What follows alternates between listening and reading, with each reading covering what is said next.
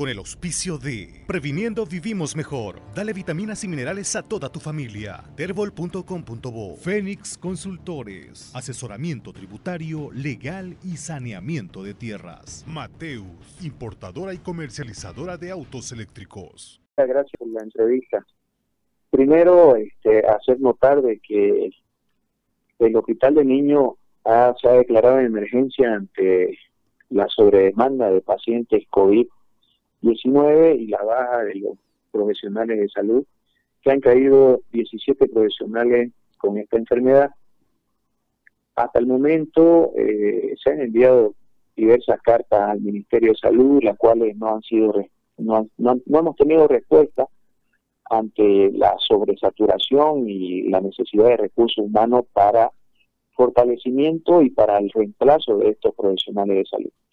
Y me sorprende este, la declaración del ministro de Salud, eh, con lo cual menciona él que, bueno que no nos va a caer del, cielo el tema de recursos humanos. Cuando la Constitución Política del Estado, en su artículo 35 y 37, es determina que el Ministerio de Salud tiene la tuición indeclinable de atender las demandas de recursos humanos dentro de los hospitales de tercer nivel.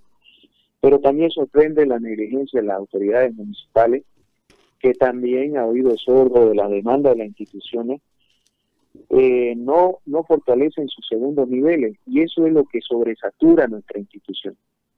Por lo cual nos vemos diezmados en recursos humanos y obviamente el tema de la consulta externa, donde hay profesionales enfermos, eh, no se va a poder hacer la atención también dentro de la dentro de la sala de internación, en la parte de emergencia. Hay cirujanos pediatras y traumatólogos con, enfermos con COVID, por lo cual van a haber días que no se va a poder hacer la atención de estas especialidades.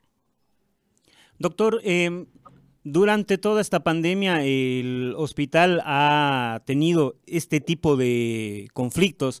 Eh, ¿En algún momento se solucionó parcialmente, se le dieron algunos contratos o es que durante todo este tiempo el panorama ha sido similar?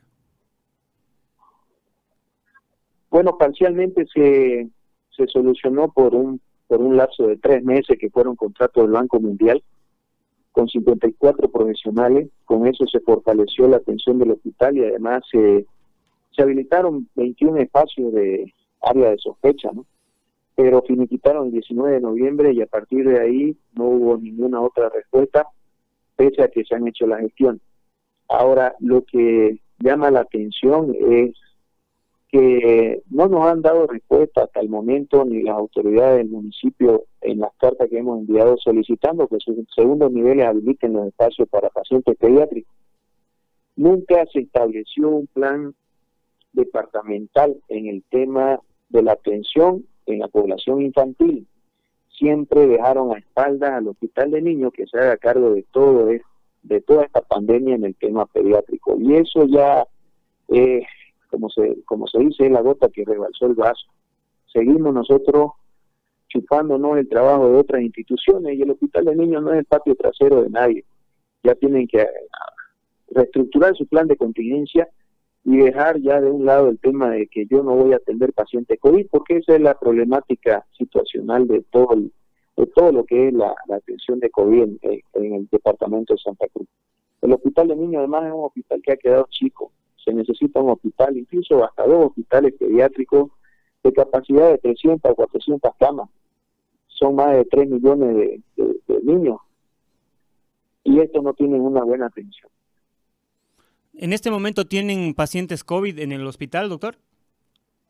Siempre hemos tenido pacientes COVID, nunca se ha dejado de atender, siempre eh, estamos con las salas de COVID, que son de terapia intensiva COVID y de cuidado intermedio COVID, siempre ha estado bien. Además de eso, hay en nuestras áreas de internación también áreas de aislamiento o áreas de sospecha hasta que esperemos la prueba de resultado del PCR, ¿no? En la cual en su mayoría salen siendo positivos y eso es un bueno eso es una preocupación porque un paciente positivo en un área de internación puede ser totalmente este, contagioso a los demás pacientes.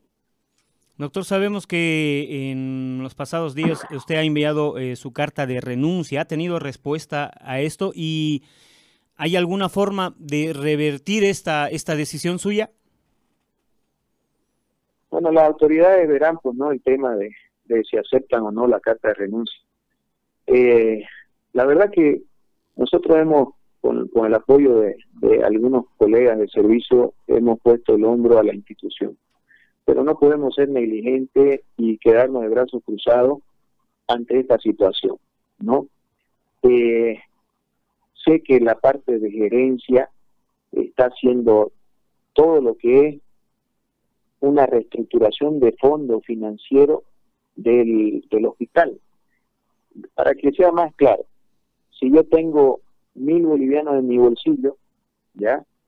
Mi papá, o sea, el ministerio, me pide que gaste 800 bolivianos en mi bolsillo para hacer contrato, cuando debería ser ellos lo que me den esos 800 bolivianos.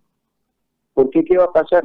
Si yo gasto esos 800 bolivianos de mi bolsillo, pasado mañana no voy a tener para insumos, no voy a tener para servicios básicos, y eso, es negligente, eso es lo que ya molesta, y todavía con, con esa atribución de decir que, que hay, hay eh, no esperen que caiga del cielo las cosas, ya hagan ustedes, siempre lo hemos hecho nosotros, ninguna autoridad nos ha dado oído ni nos ha dado respuesta.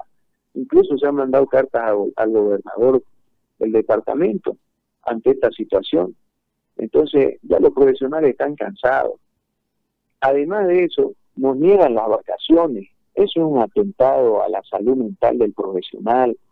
No somos carne de cañón, pues tenemos familia, también somos seres humanos que nos deprimimos o que nos estresamos.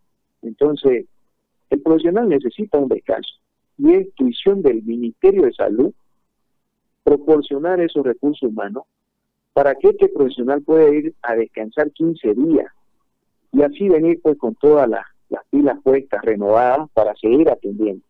Pero sin embargo hemos tenido fallecimientos, seguimos teniendo bajas y no les interesa. Eso es, eso es preocupante. De aquí a un tiempo con lo que la gerencia, la administración pueda recabar un recurso haciendo modificaciones de presupuesto con un ingreso del propio hospital para poder contratar, de aquí a dos meses vamos a tener otra vez una bomba de tiempo donde los profesionales van a salir a manifestarse porque no van a tener los servicios básicos, porque no van a tener un alcohol en gel, no van a tener un agua oxigenada o una de Pollona para hacer sus. Me parece desastroso lo que está haciendo el Ministerio de Salud cuando debería dotar ítem. No necesitamos contratos, necesitamos ítem, porque los contratos son soluciones parche para una demanda de población de más de 3 millones de habitantes en el tema pediátrico. Doctor, ¿y esta decisión suya es irrevocable ya?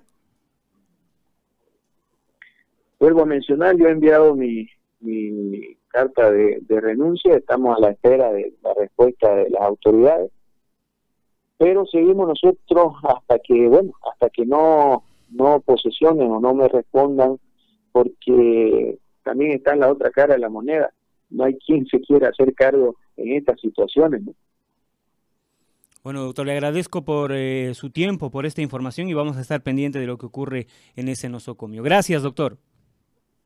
No, gracias a ustedes por la entrevista y esperemos que, que bueno, que las autoridades después pongan carta en el asunto, que no estén en el tema del bueno de la de, lo que ahora este, en todos los canales de prensa se, se está viendo no el tema de, de las reelecciones a la alcaldía a la gobernación donde están más preocupados si van a salir reelectos que la propia salud del departamento del país.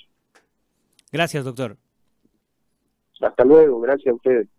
Ahí estaba el doctor José Luis Ferrufino, director del Hospital de Niños, y esta situación que se palió durante tres meses con, con estos 54 eh, contratos. Con el auspicio de Previniendo Vivimos Mejor. Dale vitaminas y minerales a toda tu familia. Terbol.com.bo Fénix Consultores. Asesoramiento tributario, legal y saneamiento de tierras. Mateus, importadora y comercializadora de autos eléctricos.